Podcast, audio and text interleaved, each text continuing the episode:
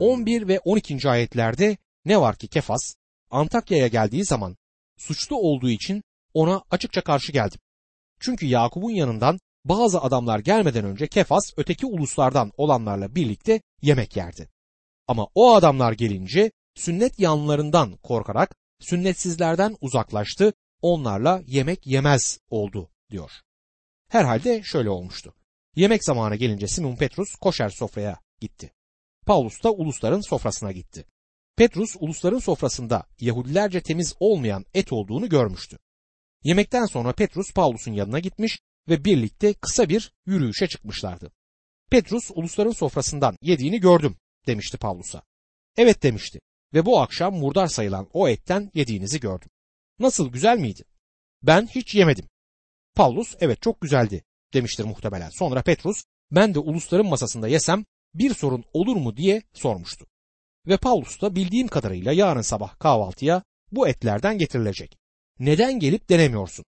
Böylece sabahleyin kahvaltıya geldiğinde ulusların sofrasına gitmiş ve biraz tereddütle bu etten almıştı. Tadına baktıktan sonra Paulus'a çok güzel öyle değil mi demişti. Paulus da evet ne de olsa lütuf altında ister yersin ister yemezsin. Hiçbir şey fark etmez. Et seni Tanrı'nın önünde onaylatmaz demişti. Bunun üzerine Simon Petrus bu gece de geleceğim. Bu gece taze jambon varmış diye duydum. Onu da denemek istiyorum demiştir. Akşam yemeği zamanı gelince etrafına bakınmış ve Yarışilim Kilisesi'nden bazı ihtiyarların da orada ziyarete gelmiş olduklarını görmüştü. Bunun üzerine Simon Petrus ulusların sofrasının etrafında dolaşıp koşer sofrasına gitmiş ve dayak yemiş biri gibi oturmuştu. Paulus onun böyle yaptığını görmüş ve şunlar olmuştu. Galatyalılar 2. bölüm 13 ve 14. ayetlerde. Öbür Yahudiler de onun gibi iki yüzlülük ettiler. Sonunda Barnaba bile onların iki yüzlülüğüne kapıldı. Müjde gerçeğine uygun davranmadıklarını görünce hepsinin önünde Kefas'a şöyle dedim. Yahudi olduğun halde Yahudi gibi değil öteki uluslardan biri gibi yaşıyorsun. Nasıl olur da ulusları Yahudi gibi yaşamaya zorlarsın? Petrus'un ister koşer sofrası isterse ulusların sofrası olsun her iki sofradan da yemesinde bir sakınca yoktu. Ama ulusların sofrasında yedikten ve Yeruşalim'den gelen kardeşlerin korkusundan koşer sofrasına döndükten sonraki davranışıyla ulusların sofrasının yanlış ve koşer sofrasının doğru olduğunu söylemişti. Yarışından gelen bu kardeşler katı yasa yanlısıydılar. Ve lütuf altında bu onların ayrıcalığıydı. Günümüzde belirli etleri yememeleri gerektiğini düşünen kişilere bir itirazım yok. Ama onların da bana istediğim şeyi yeme özgürlüğünü tanımaları gerekir. Doğrusunu isterseniz ben sağlık nedenlerinden dolayı domuz etinin yenmesini doğru bulmuyorum. Ama benim için kesinlikle bu dini bir şey değildir. Simon Petrus Mesih'teki özgürlüğünden yeniden Yahudiliğe dönmüştü. Elçi Paulus'un azarlama biçimi ilk olarak yasayı tutmanın tutarsızlığını göstermektedir. Simon Petrus'un Yahudi olmayan inanların yaşadığı şekilde yaşaması doğru bir şey idiyse o zaman neden Yahudi olmayanların Yahudiler gibi yaşamalarını istiyordu? Ulusların sofrasına gitmeyip koşer sofrasına gittiğinde söylediği şey budur. Eğer yasadan ayrı, lütuf altında yaşayan uluslar Petrus için yeterince iyi idiyseler, ulusların kendileri için mi kötü bir durumu oluşturmaktaydı? Simon Petrus yasanın dışında yaşama özgürlüğüne sahip idiyse, ulusların da aynı şeyi yapmaları yasaya uygun değil miydi? Bu bizi bu harika mektubun imanla aklanmayı ele alan doktrinsel bölümüne getirir. Bu bölümde Paulus savunusunu bir Yahudi olarak yapar. Galatyalılar 2. bölüm 15. ayette doğuştan Yahudi olan bizler öteki uluslardan olan günahlılar değiliz der. O zamanlarda Yahudiler diğer uluslardan olan kişilere günahkar olarak bakarlardı. Hatta diğer uluslardan birinden olmakla günahlı olmak eş anlamlıydı. Bu yüzden Elçi Pavlus'un azarı yasayı tutmanın akılsızlığını, bunun gerçekten ne kadar yanlış olduğunu gösterir. Galatyalılar 2. bölüm 16. ayette yine de insanın kutsal yasanın gereklerini yaparak değil, İsa Mesih'e iman ederek aklandığını biliyoruz. Bunun için biz de yasanın gereklerini yaparak değil, Mesih'e iman ederek aklanalım diye Mesih İsa'ya iman ettik. Çünkü hiç kimse yasanın gereklerini yaparak aklanmaz diyor. Bu imanla aklanmanın açık ve basit bir bildirisidir. Yasa yanlarının bu ayetle sorunları olduğu hakkında bana inanın. Bir defasında bir yasa yanlısının bu konuda vaaz verdiğini duydum ve yorumu kesinlikle çok farklıydı. Bu ayet günümüzde var olan her yasa sistemini alt üst edecektir. Mesih'e iman etmek için herhangi bir şey eklemeniz gerektiğini söylemek müjdeyi bozar ve müjdenin değiştirilmesine yol açar. Elçi Pavlus'un burada ne dediğine dikkat edin. Bir Yahudinin imanla aklanmak için yasayı geride bırakması yani onu terk etmesi gerekiyorsa Pavlus'un sorusu şudur. O zaman neden Yahudi olmayan birisinin yasanın altına getirilmesi gerekir? Elçilerin işleri 15. bölümde anlatılan Yarışilim konseyindeki büyük tartışmanın konusu buydu. Yahudi olmayan kişi yasanın altına sokulmalı mıdır? Tanrı'ya şükür ki Tanrı'nın ruhuyla gelen yanıt Yahudi olmayan kişinin kurtulmak için ve ayrıca günlük yaşamında da yasanın altında olmadığıydı. O şimdi çok daha yüksek bir düzeyde bulunmaktadır lütfun altında. Yasayı yerine getirmenin imkansız olduğu zaten kanıtlanmış olduğu halde Yahudi olmayan kişi yasanın altında aklanma bulabilir miydi? Yahudiler neredeyse 1500 yıldır yasaya sahiptiler ve yasayı yerine getirememişlerdi. Yasaya tamamen uyarak yaşamak imkansız olduğu kanıtlanmış olduğu halde Yahudi olmayan kişi yasanın altında aklanma bulabilir miydi? Bir tek İsrailli bile yasanın altında kurtulmadığı halde neden Yahudi olmayan birini yasanın altına sokmaya çalışıyorlardı? Yahudi olmayan inanlılar zaten lütuf aracılığıyla aklanmışlardı. Yahudi olmayanların lütuftan Yahudileri aklayamayan yasaya dönmeleri oldukça akılsız bir davranış olurdu. Şimdi bakacağımız ayeti bölümlerine ayırarak inceleyelim. Bu bileceğiniz bir şeydir. Kurtulup kurtulmadığınızı bilebilirsiniz. Bu ayet ne tür bir adamdan söz eder? Antrapos insanlık anlamına gelen Yunanca bir sözcüktür. Irkın birliğinden hepimizin ortak insanlığından söz eder. Bu renklerin sosyal engelini ortadan kaldıran bir kelimedir. Irk engelini ortadan kaldırır. Bütün insanlar çarmıhın önünde aynı düzeydedirler ve bu düzeyde günahlı düzeyidir. Siz bir günahlısınız. Ben bir günahlıyım. Kim olursanız olun fark etmez. Tanrı'nın gözünde hepimiz günahlıyız. İnsanın kutsal yasanın gereklerini yaparak aklanmadığını biliyoruz. Bu Musa'nın sistemini ve her yasal sistemi içermektedir. Söylemek istediğim şey şudur. Kurtulmak için belirli bir kiliseye katılmanız gerektiğini ya da vaftiz olmanız gerektiğini hatta belirli bir deneyim yaşamanız gerektiğini söylüyorsanız bu ayeti yalanlarsınız. İnsanın yasanın gereklerini yaparak aklanmadığını bizler biliyoruz. Bu herhangi bir yasayı içine almaz. Yani Pavlus'un her inançta bulunan her yasal sistemi buna dahil ettiğini görüyoruz. Bu Mesih inancını dünya üzerindeki tüm diğer inanç sistemlerinden farklı kılar. Bildiğim bütün dinler ki bu dünyadaki birçok tarikat ve dini etüt ettim, bizlere bir şeyler yapmamız talimatını verir. Halbuki Mesih inancı farklıdır. Mesih inancı bizlere imanla aklandığımızı, doğru sayıldığımızı söyler. Yani iman sizin için bitmiş bir etkinlik ve bir gerçektir. Bütün diğer inanç sistemleri yap der. Mesih inancında yapılmıştır der. Büyük antlaşma yapılmıştır ve bizden ona inanmamız beklenir. 1. Korintlerdeki önemli bir ayete dikkatinizi çekmek istiyorum. 1. Korintliler 12. bölüm 3. ayette. Bunun için bilmenizi isterim ki Tanrı'nın ruhu aracılığıyla konuşan hiç kimse İsa'ya lanet olsun demez. Kutsal ruhun aracılığı olmaksızın da kimse İsa Rab'dir diyemez diyor. Şimdi size ve bana sorulan soru şudur. Biz nasıl İsa'nın lanetli olduğunu söyleyebiliriz? Siz bana Mesih'e iman edip onu kurtarıcın olarak kabul ettiğinde alman gereken her şeyi almadın. Kutsal ruh sana Mesih'te almadığın bir şey verebilir ve bugün Tanrı'dan bunu istemelisiniz derseniz dostum bunu yapmak Rab İsa'nın sizin için ölmek üzere geldiğinde çarmıhta yaptığı işi ve sizin için öylesine kusursuz bir kurtuluş sağladığından ötürü göğe çıkıp Tanrı'nın sağ yanında oturmasını küçümsemektedir. İbraniler 1. bölüm 3. ayete baktığımız zaman İsa Mesih'in şimdi Tanrı'nın sağında oturduğunu görüyoruz. Oturdu çünkü artık yapacak bir şey yoktu. Başka bir şey olsaydı oturmadan önce onu da yapardı. Benim için her şeyi yapmadığını söylediğinizde İsa Mesih'in lanetli olduğunu söylersiniz. Ve Tanrı'nın kutsal ruhu aracılığıyla bunu söyleyemezsiniz. Yani bunu söylerken bana kutsal ruhtan bir söz iletmezsiniz. Yuhanna 16. bölüm 13 ve 14. ayetlerde ne var ki o yani gerçeğin ruhu gelince sizi tüm gerçeğe yöneltecek. Çünkü kendiliğinden konuşmayacak. Yalnız duyduklarını söyleyecek ve gelecekte olacakları size bildirecek. O beni yüceltecek. Çünkü benim olandan alıp size bildirecek diye yazar. Dostum Mesih'e iman ettiğinizde o size bu hayatta ihtiyacınız olan her şeyi vermiştir. Bütün armağanları dağıtan Mesih'tir. Kutsal ruh onları verendir ama yeryüzünde Tanrılığın ikinci kişisinin denetimi altında çalışmaktadır. Rab İsa Mesih kilisenin başıdır.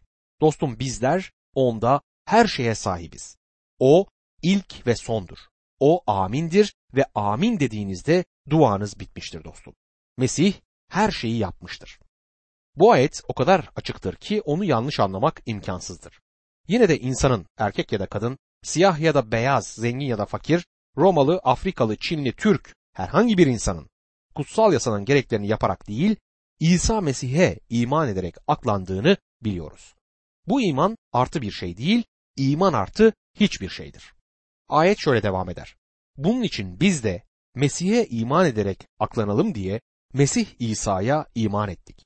Paulus biz sözcüğüyle ne demek ister? Biz İsrailler demek isteyerek kendini de buna dahil etmektedir. Kendisi ve diğer Yahudilerin yasayı terk edip Mesih'e gelmeleri ve yasanın işleri yerine Mesih İsa'ya aklanmak için iman edip güvenmeleri gerektiğini söyler. Bu ayetin bitimi o kadar açıktır ki ben bunu herkesin anlayabileceğini düşünüyorum. Çünkü hiç kimse yasanın gereklerini yaparak aklanmaz. Ondan her şeyi almadığımızı söyleyerek Rab İsa'nın işini küçümsemeyelim. Ben cehenneme mahkum bir günahlıydım. Ona kurtarıcım olarak güvendim ve ondan kusursuz kurtuluşu aldım. Doğrusunu isterseniz bir sonraki ayeti anlamak biraz daha zordur. Galatyalılar 2. bölüm 17. ayette Mesih'te aklanmak isterken kendimiz günahlı çıkarsak Mesih günahın yardakçısı mı olur? Kesinlikle hayır diyor. Doğrulukla donatılma, aklanma sözcüğü Yunanca'da dikaio'dur. Birisinin doğru olduğunu bildirmek ya da onu doğru yapmak anlamına gelen bir sözdür. Bizler İsa Mesih'e olan imanımız aracılığıyla doğru ilan edildik. Suçlanma ve yargı altında Tanrı'nın önünde suçlu olan bir günahlının Mesih'te sahip olduğumuz kurtarılışa olan imanı temel alınarak Tanrı ile doğru olduğu bildirilmektedir. Bu sizden bir şey çıkarılması olan sadece günahların bağışlanması değildir. Mesih'in doğruluğunun size eklenmesidir. O doğru ilan edilmiştir. Benim sahip olduğum doğruluk kendi doğruluğum değildir. Çünkü benim doğruluğum kabul edilebilir bir durumda değil. Ama Mesih'e ait olan kusursuz bir doğruluğa sahibim. Bu ayet şöyle diyor gibidir. Yahudinin Mesih aracılığıyla aklanıp günahkar olarak onun yerini alması için yasayı terk etmesi gerektiği gibi onu günahlı yapan Mesih midir? Pavlus'un yanıtı tabii ki çok net bir hayırdır. Yahudi ve Yahudi olmayan da doğası bakımından günahlıdır. Göstermiş olduğum gibi yasa aracılığıyla aklanamaz. Aynı düşünce Yarışilim'deki Büyük Konsey önündeki konuşmasında Elçi Petrus tarafından da aktarılmıştır. Elçilerin İşleri 15. bölüm 10 ve 11. ayetlerde öyleyse ne bizim ne de atalarımızın taşıyamadığı bir boyunduruğu öğrencilerin boynuna geçirerek şimdi neden Tanrı'yı deniyorsunuz? Bizler Rab İsa'nın lütfuyla kurtulduğumuza inanıyoruz. Onlar da öyle diyor. Gördüğünüz gibi elçi Petrus ve elçi Paulus imanla doğru sayılma konusunda tam olarak aynı görüşteydiler. Galatyalılar 2. bölüm 18. ayette yıktığımı yeniden kurarsam yasayı çiğnediğimi kanıtlamış olurum der. Yani Paulus yeniden yasanın altına girersem yasayı çiğnemiş olurum demektedir. Galatyalılar 2. bölüm 19. ayette ise çünkü ben Tanrı için yaşamak üzere yasa aracılığıyla yasa karşısında öldüm der. Elçi Paulus Mesih öldüğünde benim için öldü. Benim yerime öldü çünkü yasa beni suçlu çıkartmıştır diyor. Gördüğünüz gibi yasa bir suçlama hizmetiydi. Elçi Paulus 2. Korintliler 3. bölüm 7. ayette ona ölüm hizmeti adını vermiştir. Yasa beni suçlu çıkartmaktadır. Yasal sistemin altında bile Tanrı İsrail ulusunu yok etmek zorundaydı. Ama kurban sistemini İsraillere verdi. beş tane kurban vardı ve bunların her biri de Mesih'e işaret ederdi. Tanrı muhteşem lütfu sayesinde kurtarma gücüne sahiptir. Bu yüzden merhamet bulunan yer bir ulusun günahlardan bağışlama bulabileceği bir lütuf tahtıdır. Bu yüzden yasa beni mahkum etti. Yasa insanı suçlu çıkartır. Yasanın önünde suçlu olarak duruyoruz. Bu yüzden İsa Mesih'in bizim için ölmesinden yasa sorumludur. Yasa bizleri suçladı. Bizim ölmemiz gerektiğini söyledi. Öyleyse ben yasaya ölüysem artık yasadan sorumlu değilim. Yasa beni zaten öldürmüştür. Bu yüzden yasa benim için Mesih'in benim için yaptığını yapamazdı. Mesih sadece benim yerimi alıp benim için ölmekle kalmadı. Başka bir şey daha yaptı. Bana yaşam verildi. Ölümden dirildi. Gördüğünüz gibi yasa bizleri tutukladı, suçladı, mahkum etti ve öldürdü. Yasa bizim için başka hiçbir şey yapamazdı.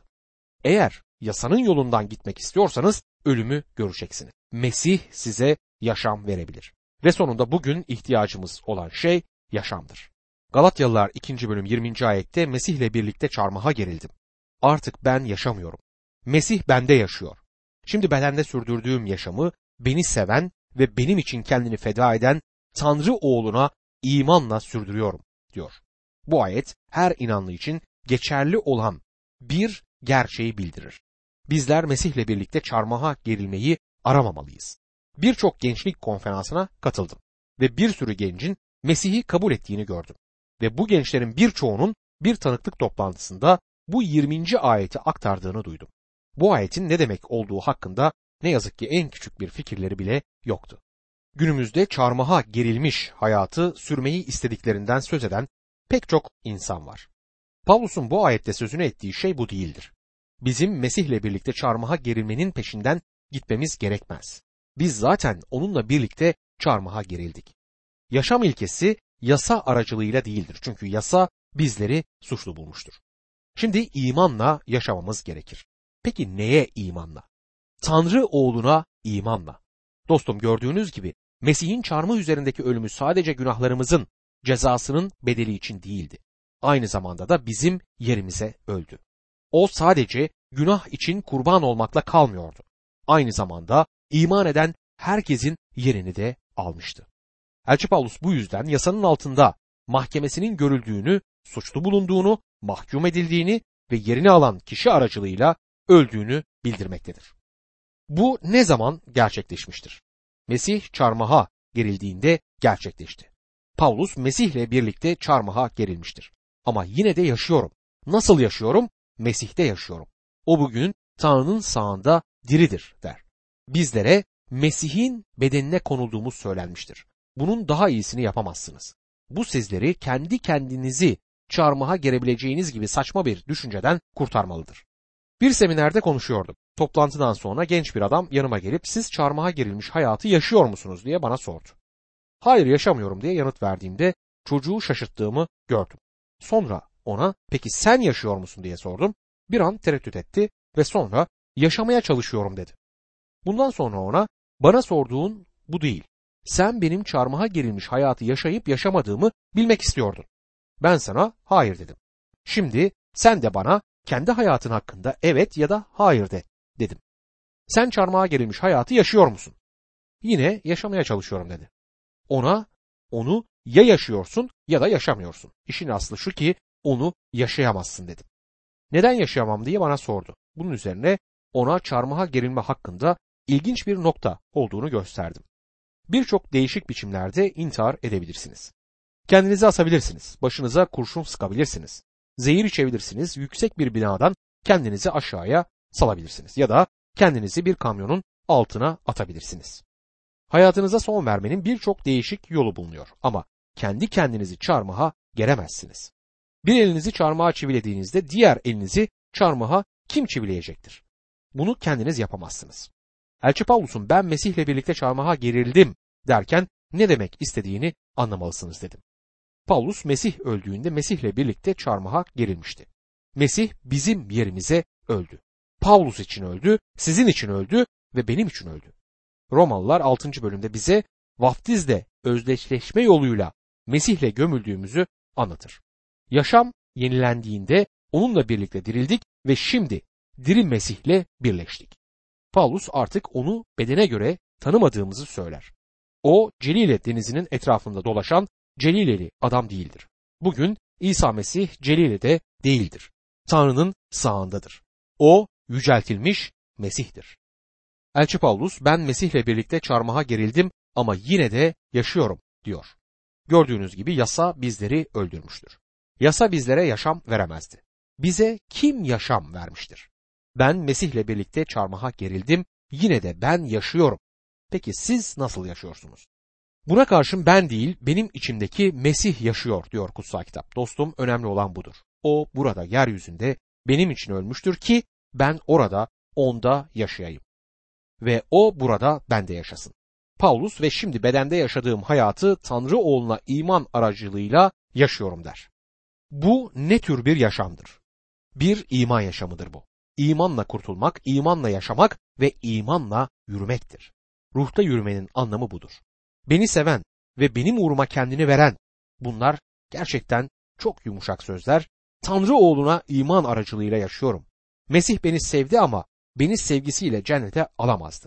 Benim için kendini vermesi gerekti. Tanrı'nın armağanı Mesih İsa'da sonsuz yaşamdır. Bir armağanı sadece imanla kabul edebilirsiniz. Bu arada bunun herhangi bir armağan için geçerli olduğunu söylemek isterim. Size armağanı uzatan kişinin içten olduğuna inanmanız gerekir. Armağanı size uzatıp bu senin dediğinde onun gerçeği söylediğine inanmanız gerekir.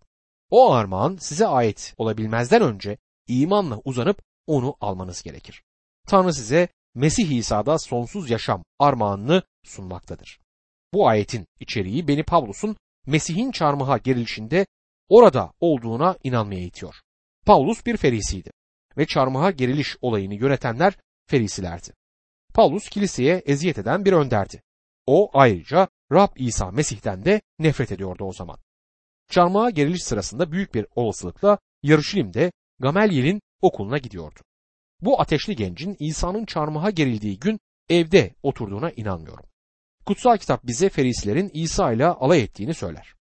Ona çarmıhtan inmesini söylediler. Orada oturup onun ölmesini seyrettiler. Bundan daha fazla alçalamazsınız. Ben o gün Pavlus'un orada olduğuna inanıyorum. Pavlus yüceltilmiş Mesih'i burada ölüp dirilen ve Tanrı'nın sağında olanı tanıdığında o günü hatırlayıp ben orada onunla alay ederken, ona dudak bükerken, ona olan nefretimi dışa vururken o beni sevdi ve kendini benim için verdi diyebilmektedir. Kendini verdi. Bu en üstün kurbandır. Paulus kendisinin günahkarların en büyüğü olduğunu söylemişti. Bu da bir hiperbol ya da süslü bir söz değildir. Doğruydu. Paulus günahkarların en büyüğüydü. Dostum Mesih'i görmezlikten gelerek ona sırtınızı çevirerek ya da Paulus'un yaptığı gibi ona düşman olarak Mesih'in değerli kanını ayaklarınızın altında çiğneyebilirsiniz. Ama İsa Mesih Luka 23. bölüm 34. ayette Baba onları bağışla çünkü ne yaptıklarını bilmiyorlar diye oradaki o kalabalık için dua etmişti. Siz ondan nefret etseniz bile o sizi seviyor ve kendisini sizin için verdi. Galatyalılar 2. bölüm 21. ayette Tanrı'nın lütfunu geçersiz saymış değilim. Çünkü aklanma yasa aracılığıyla sağlanabilseydi o zaman Mesih boş yere ölmüş olurdu diyor.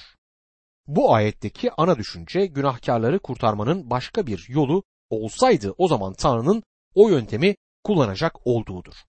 Günahkarları kurtarmak için bir yasa ya da bir din verilecek olsaydı Tanrı onu verirdi. Sonsuz bir Tanrı'nın sizi ve beni kurtarabilmesinin yolu oğlunu ölmek üzere yollamasıydı. En büyük kurbanı sunmaya razıydı ve Tanrı bu kurbanı sundu.